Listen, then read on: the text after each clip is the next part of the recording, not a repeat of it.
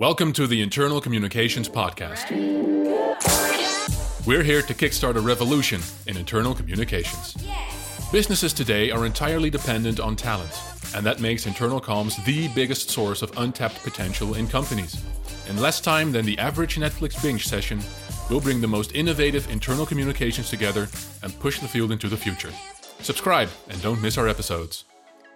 Now introducing your host, Jonathan Davis. Welcome, everybody. We're back with another episode of the Internal Communications Podcast. In fact, it's the first of the new year, 2021. And I think we're all still praying and hoping that it will be much better than 2020, though that bar is not very high, is it?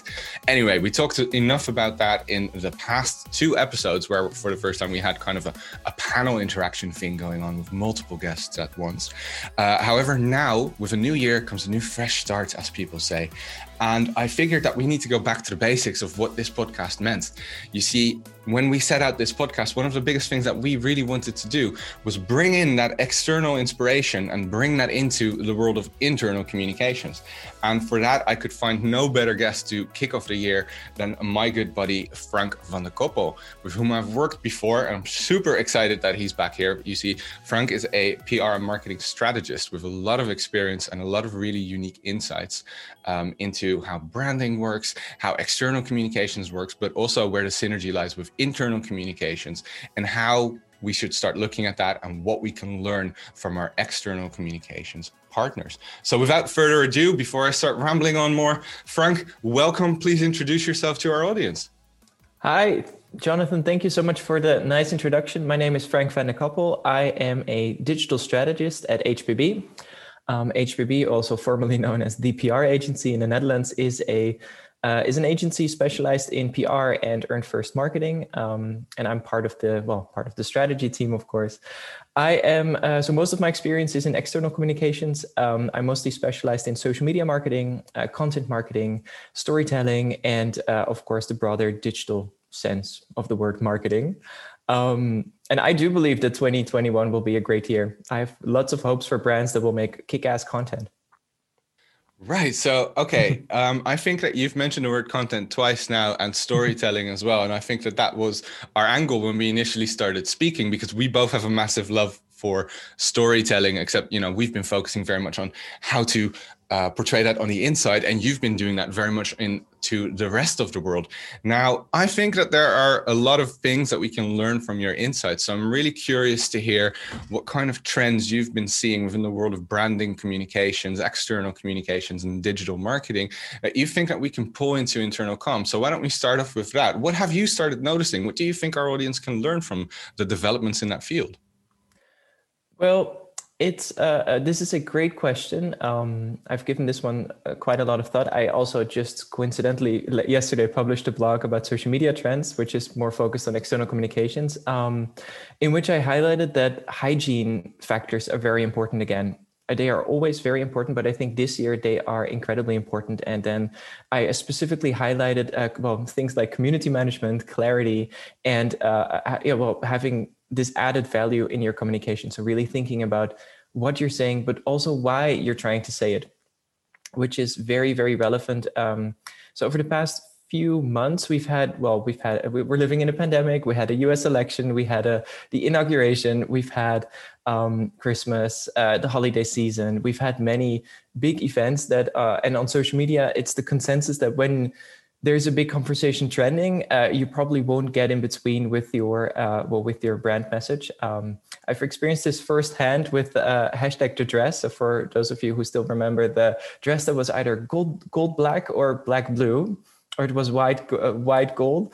The post from Tumblr that went viral, that one actually, so I was working for Netflix at the time and we were just launching House of Cards. And this was the only thing that was trending higher than House of Cards. So that was like, wow, what's happening? Which brings me to my point that a lot of people have a lot of things on their mind. And if there's no mind space, which you can measure by looking on Twitter what people are thinking about, for example, then you shouldn't bring a message in between that you think is important. So I think I saw one of the bigger car corporates on LinkedIn going live on the same day as the US inauguration. I don't think anybody watched because they didn't have the attention at the moment. I didn't have the right mind space. Other trends I'm seeing, so clarity has become even more important. You need to be incredibly clear to your audience. You need to really think that you only have, well, go back to the 140 characters. You only have like this 1 second to get this attention of a person. On lots of media, even less. I think on Instagram, the average is 0.3 seconds for you to grab somebody's attention before they scroll through. So you need to be very clear with your message. But actually, I've got a couple of important questions here because to be honest, you're mentioning community management and what you've been seeing on social media and, you know, kind of looking at Twitter to judge general consensus. Now, obviously, within companies, more and more these internal social platforms are becoming much more important. And we've always advocated that you, when you're looking at those social platforms, kind of take the approach that a community manager would, right? As if we are talking about a community here. We've got topics that we need to discuss. We need to nurture this community. We need to get them engaged and that type of stuff rather than, you know, more traditional internal communications of sending messages. It's really about creating conversation, which was a massive shift within marketing around a decade ago, let's say. Now you're talking about mind space. I'm wondering, how do you feel about this? See, I was thinking, now that we're not in an office anymore, none of us really are. Most of the desk workers are working from home or are connected somehow, unless you're in, you know, wonderful places like Australia or New Zealand, where the virus is basically not active anymore. May that continue to be so. Now, I'm thinking, when you're in those places, you're even further removed from work. And there are even more external stimuli. So you mentioned the inauguration.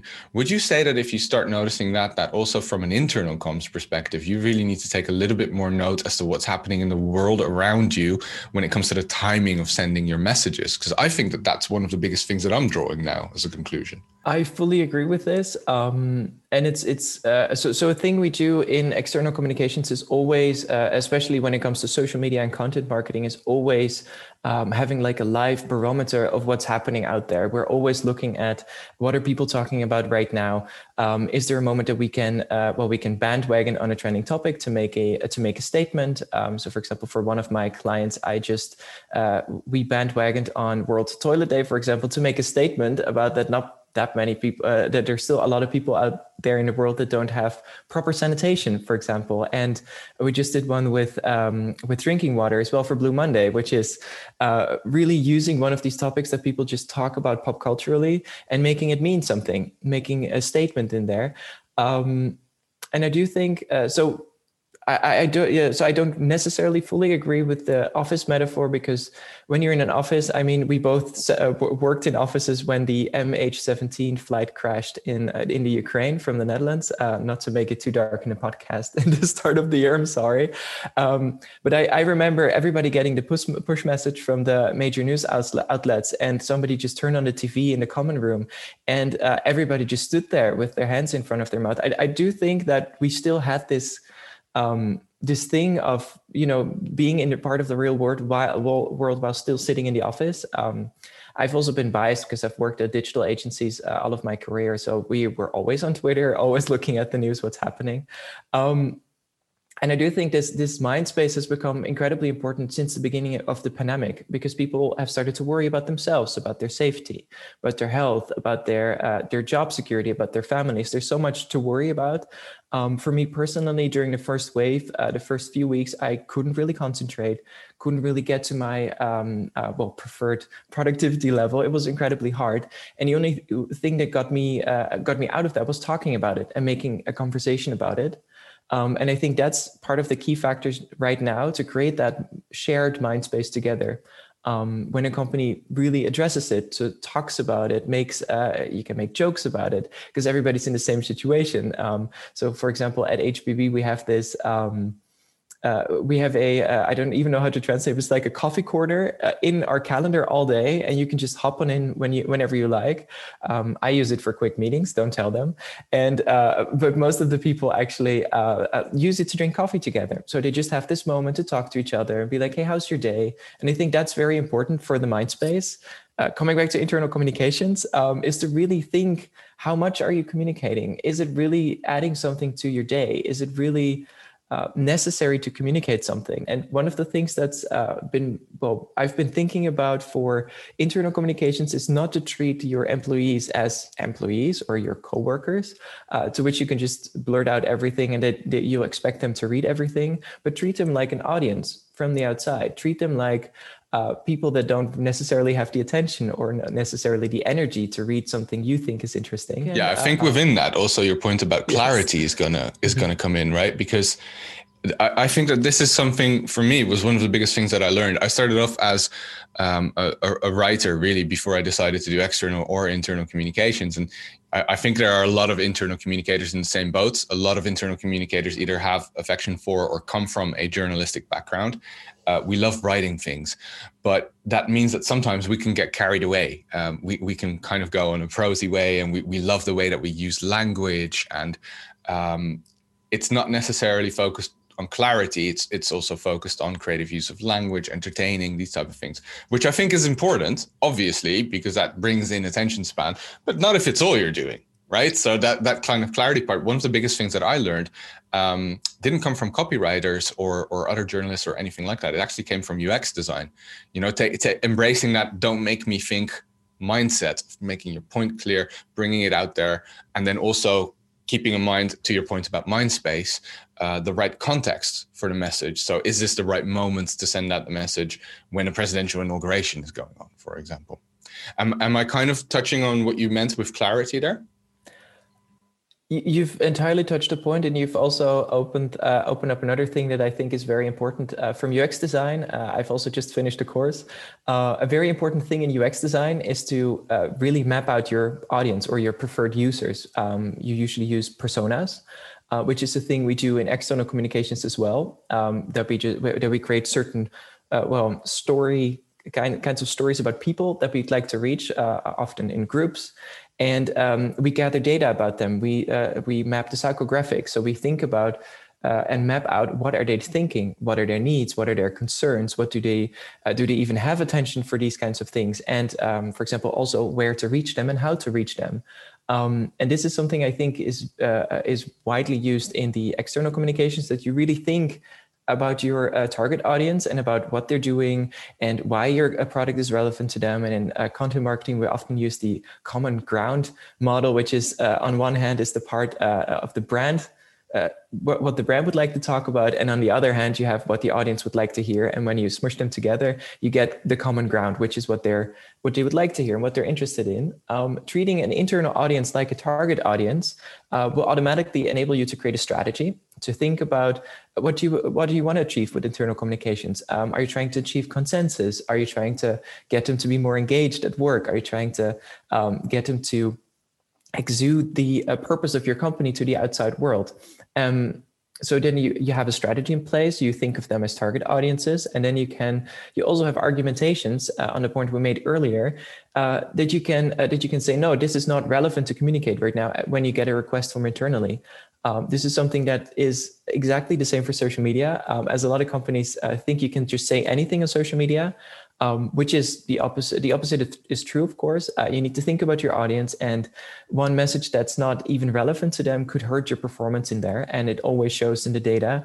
When you have a strategy in place and when you use data, which would be my next point, you can argument to your internal colleagues, for example, we shouldn't say this because it's not relevant, or the way we're trying to say this will not work. Because of course you can judge if it's important or not, and then maybe decide to make a video or a podcast out of it instead of sending a very, very long email that people will not read. We use streaming services like Netflix. We have Amazon Prime, for example, which teaches us that content is always there, on demand when you want it, which is focused on which we call asynchronic communications. It's there when you want it, on demand, and when you make time for it, and you are the one to make a decision if you want to watch it or not. Next to that, we use all kinds of messaging services, social media, and we've learned new behaviors. We've gotten a shorter attention span when it comes to digital communications. We also know that when I write a message to Jonathan on Slack, that I don't expect a reply right away because it's not live. And if I want that, I could call him, for example. And we've learned all these new behaviors from our private lives, which we're also transferring into our work lives. And this is something where a lot of companies, in my opinion, well, forgot or didn't really understand this part, because just having a weekly meeting is not enough. You need so much more places to communicate and ways to communicate with your employees, and also think about their attention span and if it's really relevant to them. I know exactly what you're talking about and how you feel about this, because I completely agree. I think that now, especially when the overwhelming majority of our communications is digital, not a lot of people are going to pick up the phone. More people will do a video call. Now that happened, we also need to help people in our company deal with those channels. So what do you communicate, when and at which time, which channel is most appropriate? Why is it not a great idea to call somebody in a meeting? Because essentially, if I interrupt your day because I want to have a very quick video call, I'm basically saying my time is more important than yours. And that doesn't always work. And that's why I think, exactly to your point, asynchronous communication is incredibly important, and getting a better idea of using those channels and helping people over the fear of those as well, because some people are really they don't like the idea of their message being around for longer than, the span of a meeting. This podcast is free of charge in commerce and only exists to bring you the unscripted experiences and opinions of today's best professionals. Whether it's AI, employee engagement, diversity and inclusion, or analytics, we've got you covered. To keep this podcast free, we would like to ask that you share it with as many people as you can and rate us, particularly on iTunes. All it takes for our mission to succeed is a couple of 5-star ratings. I'm curious if you've got some tips on how we could help people overcome this, or at least, give them some tools to deal with these new channels that seem to be popping up like mushrooms now. This is a great question. So let's start with the first point. So for external communications, everything you say and everything you put out on the internet will stay there, will be interpreted by people, and can be taken out of the context and used in another way. So if you don't feel secure or if you're scared to say something, you probably shouldn't say it, because you have a reason to be scared of the reaction of your audience. So really think about what you're trying to say. Is it, does it connect to your values? Is it part of your purpose? Is it really this important that to communicate it that way? And I also strongly believe that if you say something in a meeting, it can still be taken out of context, or people can take offense in something. Another part that I think is important here is to use data. Which we've used in external communications for decades, is to really measure how are people connecting with their brand. How's their attention span? Because we can measure on most platforms what their retention. So we can measure how long they watch a video, for example, or on most platforms, how long they've read a blog. Take these data points and try to use them internally. Most internal systems also allow for some kind of data. I know Slack is amazing with data. You can see exactly who slacks the most and who doesn't slack a lot. Also in which group channels, for example, which shows you who are the most engaged employees, which is exactly what you would like for internal communications, to talk to those people, because they are obviously spreading the word and obviously talking to you. A great way to use one of the content marketing principles in your internal communications is to just measure, for example, on the internal blog, how many people have read it, how many people engaged, and define on that, and then look at learnings. Was it clear enough? It wasn't clear enough. Maybe ask a small peer group. Did you understand what I'm trying to say, or is it just not relevant to you? And really use data to optimize your message and see if your audience is even interested. That will also help you to get more insights to make you less scared to say something internally, because if it interests them or not. I think that you've touched upon an interesting point that we've been trying to advocate for a while, because if I'm gathering you correctly, what you're saying is, yes, you need to look at the amount of people that read it, the likes, and those type of stuff, the basic behavioral KPIs, as we would call them. But then you need to actually find out, did that lead to an increased understanding of the topic that I was talking about, or anything like that? So you're not looking at output, which is just eyeballs and likes and stuff, but you're taking it a step further into the more strategical realm of, did this increase my audience's understanding of something. So to make this a little bit less floaty, let's say that we just released a kickoff to the year 2021, and we released an article and we've defined 3 strategic priorities for the year 2021. Now, if I'm, you know, if I'm going to use Frank's content marketing principle, that would basically mean that I'm putting this article live in my internal platform, whatever that may be. People read this article. I'm going to take a sample size of the people that have read this article, and then I'm going to ask them, hey, now that you've read this, do you actually understand those 3 things better? Will this help you in your daily work? Did this contribute to your overall sense of being an employee at company XYZ? Am I saying this right, or am I being far too blunt and not nuanced enough?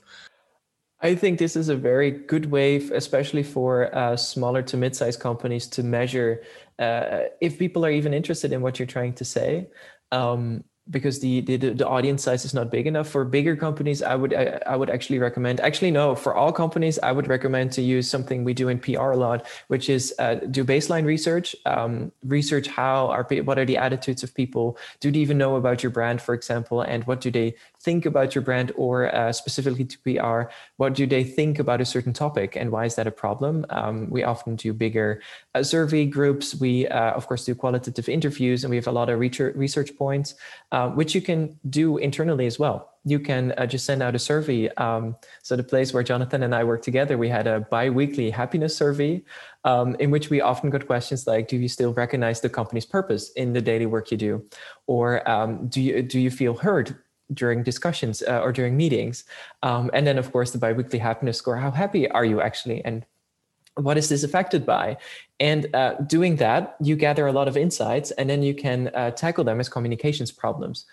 For example, when people don't feel the purpose as much as you would like them to, or they don't recognize it during their daily work, this could be seen as a communications problem. And then you can strategize, look at the audiences, gather more data, and come up with a more creative approach to tackle this, instead of just sending another email or scheduling another all-company meeting.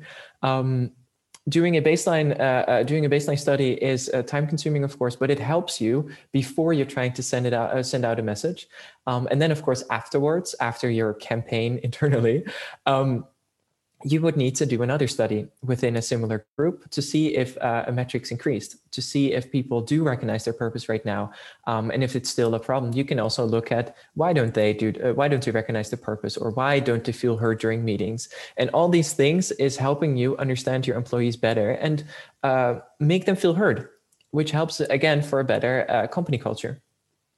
Yeah, I think that's a really good point. So when it comes to internal communications and the way that we survey people, I think every internal communicator listening to this podcast has surveyed their audience at least once a year. And most internal communicators use and call this the employee engagement survey. Now, I think if we look at the external side of things, we're a little bit, external surveying is done a little bit more targeted. It's exactly as you said, right? It's based around the sentiment of a particular topic or a brand or something like that. Whereas within internal comms, one of the biggest problems that we have is that we take something that we call an employee engagement survey, but really what this is a massive survey that collects topics like productivity. So any questions related to your productivity, to your point, happiness. So any question related to your happiness, or how well do I understand my place in the business? But all 3 of those do not make up employee engagement. So we need to kind of pull those apart a little bit.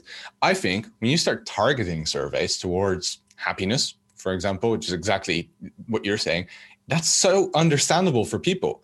If you report, this is the overall happiness level within our company, everybody in your company is going to say, okay, I get this. I understand what this means. Whereas if you're going to say our employee engagement went up by 20%, people are going to be, oh, what is employee engagement to begin with? How does this work? So that kind of, clarity. I like that approach. I like the idea of doing more targeted surveys, because it seems a little bit more sophisticated than just a general bulk, and people don't see what it's for or where it's going. Now, when you survey people to check what's going on within sentiment around topics or around brands, when you've surveyed people, what do you do with those results? What do you do with those insights? Because within internal communications, a very frequent complaint is we will survey people, we will ask them how they feel about the company, people pour their hearts out, and we don't do anything with the results, or we're not really showing what we're doing with the results. So how does that work within your world? Wow, that's a really good question. So for external communications, we of course have this anonymous group of people who don't know the exact purpose of the study.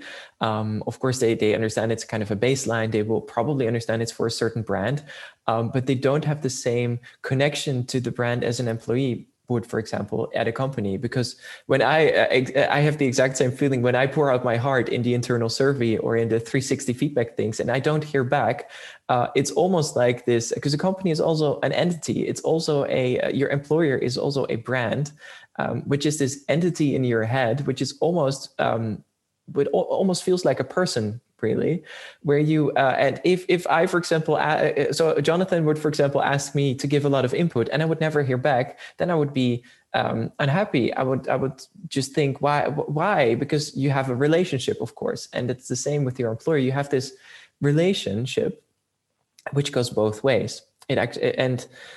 Actually, sharing the metrics would, for example, be a way to say that.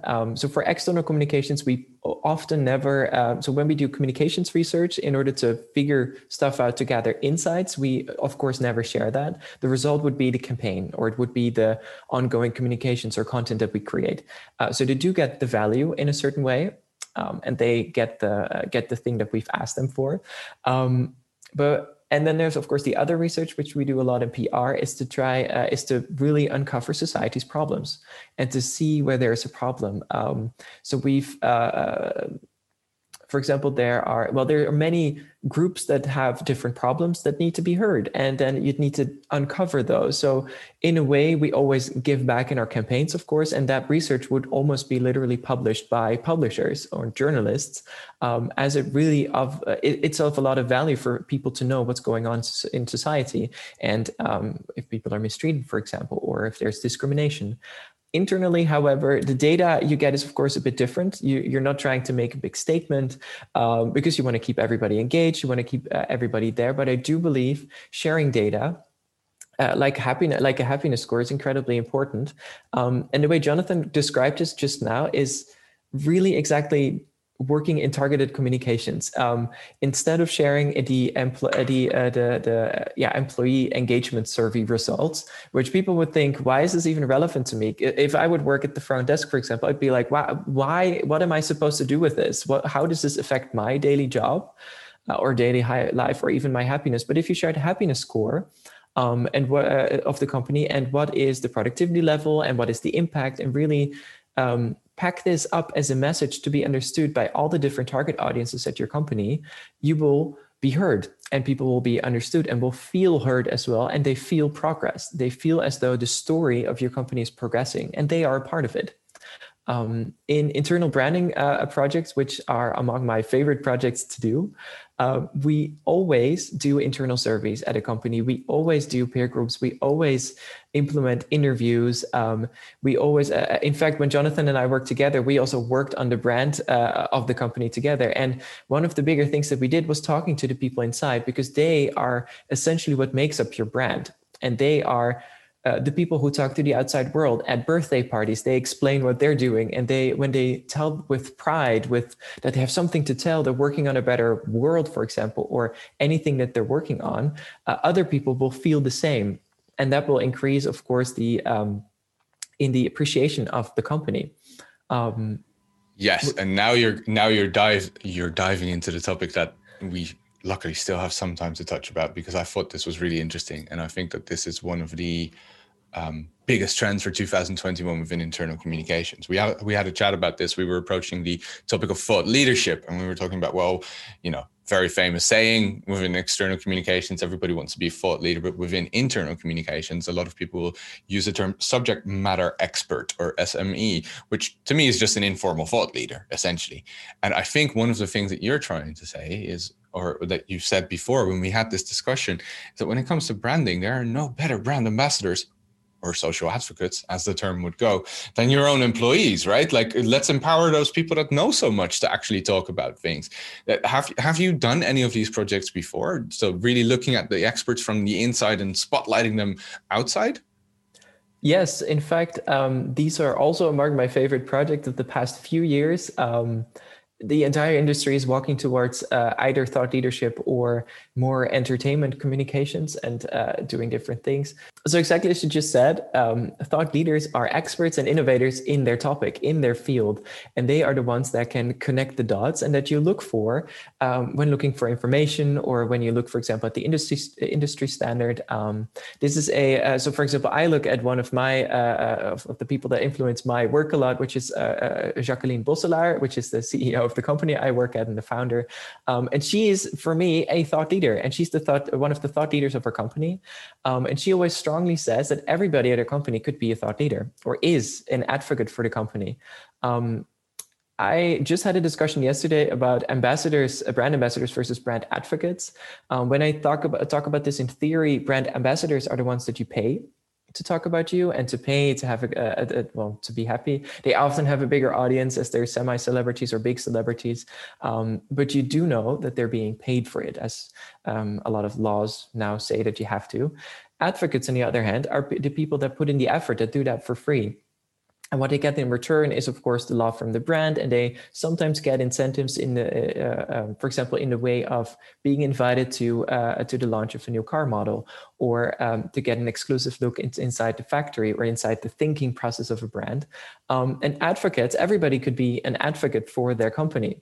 Everybody should be an advocate for their company, especially when you work in the service industry, which is what most of the people here do, probably most of the listeners. We are always talking to our partners. We're talking internally. We're talking to other, well, there's many, many external audiences. And you should always, when you're an advocate, you're advocating for the company. You're telling the story in your own way, adding your own vision to it, adding your own passion to it. And that's something you need to nurture. That's something you need to build. You need to stimulate. And to get back to the question, if I've worked on certain projects, I've actually worked on corporate influencer guidelines projects for bigger automotive corporations, which was a kind of program to motivate people that would like to talk to the outside world in a form of advocates for the company, that they were motivated for it, they get the materials for it, that they have the rules, and then that there were, this was a German company, so that there were also rules about who owns the content, what you're allowed to say, and other data regulations. Actually, I'm going to stop you there, because corporate influencer guidelines is a really interesting point that I hadn't necessarily thought of. I think it's becoming more important now to create communications policies with the mushroom explosion of channels that we already previously discussed. But if you're looking at a real social or brand advocacy program, depending on how you want to call it, if you're looking at one of those programs to highlight those inner thought leaders, I think that giving them some guidelines would also really help. Now, I of course understand that you can't give away the exact guidelines for the clients that you have worked for, but when it comes to setting up those guidelines, how do you approach that? Because what I'm worried about is when we start setting up those guidelines is that people feel restricted rather than empowered. So how did you deal with that? Well, it starts with the word policy. I really dislike the word policy, as it because it implies that you're not allowed to do certain things, where in fact with guidelines, I also don't really like that word, because it still feels like you have to do something in a certain way. I do like the word. So I'm currently working on a project with rules of engagement, which I like a bit more. Still, the word rules is still a bit prohibiting. But it's important to have clarity. It's important to understand, what am I allowed to do where? This is also expectation management. Is somebody really gonna reply to my Slack message in about 3 minutes? Should I call somebody if they didn't reply to me to my email within the hour? Or what is the right channel to get something done? Because I do. So I'm a big fan of the Eisenhower Quadrant or matrix, which has the axis with important and urgent. And then you have, of course, the square, which says urgent and important things to do. It's often, in my opinion, misused by organizational experts, that you're only prioritizing your workload based on the urgent and important things. I actually believe that you need to stay in the middle, and you also need to do non-urgent and non-important things like learning, reading an article, and things that not necessarily tie into your workload. Using this in internal communications and really teaching people how to communicate is incredibly important, but do this in a motivating way. Don't prohibit them, give them the tools to play, and let them, so rules of engagement should be something that grows And this is the same for those corporate guidelines. Is you need to, or corporate influencer guidelines, you need to give them the tools to get the things done, to work on their passions, and to, so maybe tools is the better word, corporate influencer tools or advocacy. Yeah, I like that. I like that. I think that the term tools is a lot less scary in a way. I guess if I'm an employee for a large company and my company approaches me and says, we would really love it if you could speak about all of your knowledge on our behalf, but here are the 15 million rules that you need to adhere to. That's maybe a little bit difficult, but here are our tools for that. Then I will feel, oh, actually they're helping me to do this. And I'd really like to, because I love having the spotlight on, you know, in this case, my bald head, for example. So I think that, yeah, that would really work. And for, so really when implementing this, I would always try to take it a step further, offer trainings to your employees. In PR, for example, we do a lot of media trainings to get people fit to talk to journalists who ask very complicated questions, but training internally, offering them videos, offering them material, offering them ways to, for example, to create content from things that you, from material that you provide to them, and really helping them do the thing that they want to do. Because in the end, will help you, help your company internally and externally. Internal thought leaders are a topic I haven't worked that much on, but I do believe it's very important. There's always these certain people in your company that you believe, oh, that's the person that knows a lot about social media. When he talks, or he or she talks about social media, you'll believe anything they say. And you know, it's always on trend. And these internal experts are so important, but they are there in a wide range of topics, and you know where to go. But you need to create a platform for them to talk, of course. The thing that really dreads me is hearing about all company meetings where only the COO is, for example, talking for 90 minutes straight and really explaining what everybody's been doing and giving them compliments on the teams, what they've been doing, where in fact, actually, you should let the people talk that actually worked on the project. This is a clear difference in PR and, content marketing for the outside. In PR, we always try to be as relevant as we can to journalists and let them talk to the people they really want to talk to. In the Netherlands, they very often want to talk to the CEO, to a founder, to somebody who was the lead in a certain project, where in content marketing, we try to highlight people that actually worked on it, really create this. So the story would be leading. For example, who worked on it? Why did they work on it? And it goes for internally as well. Let your people talk and let them be part of the story, but do help them in a way to write the story.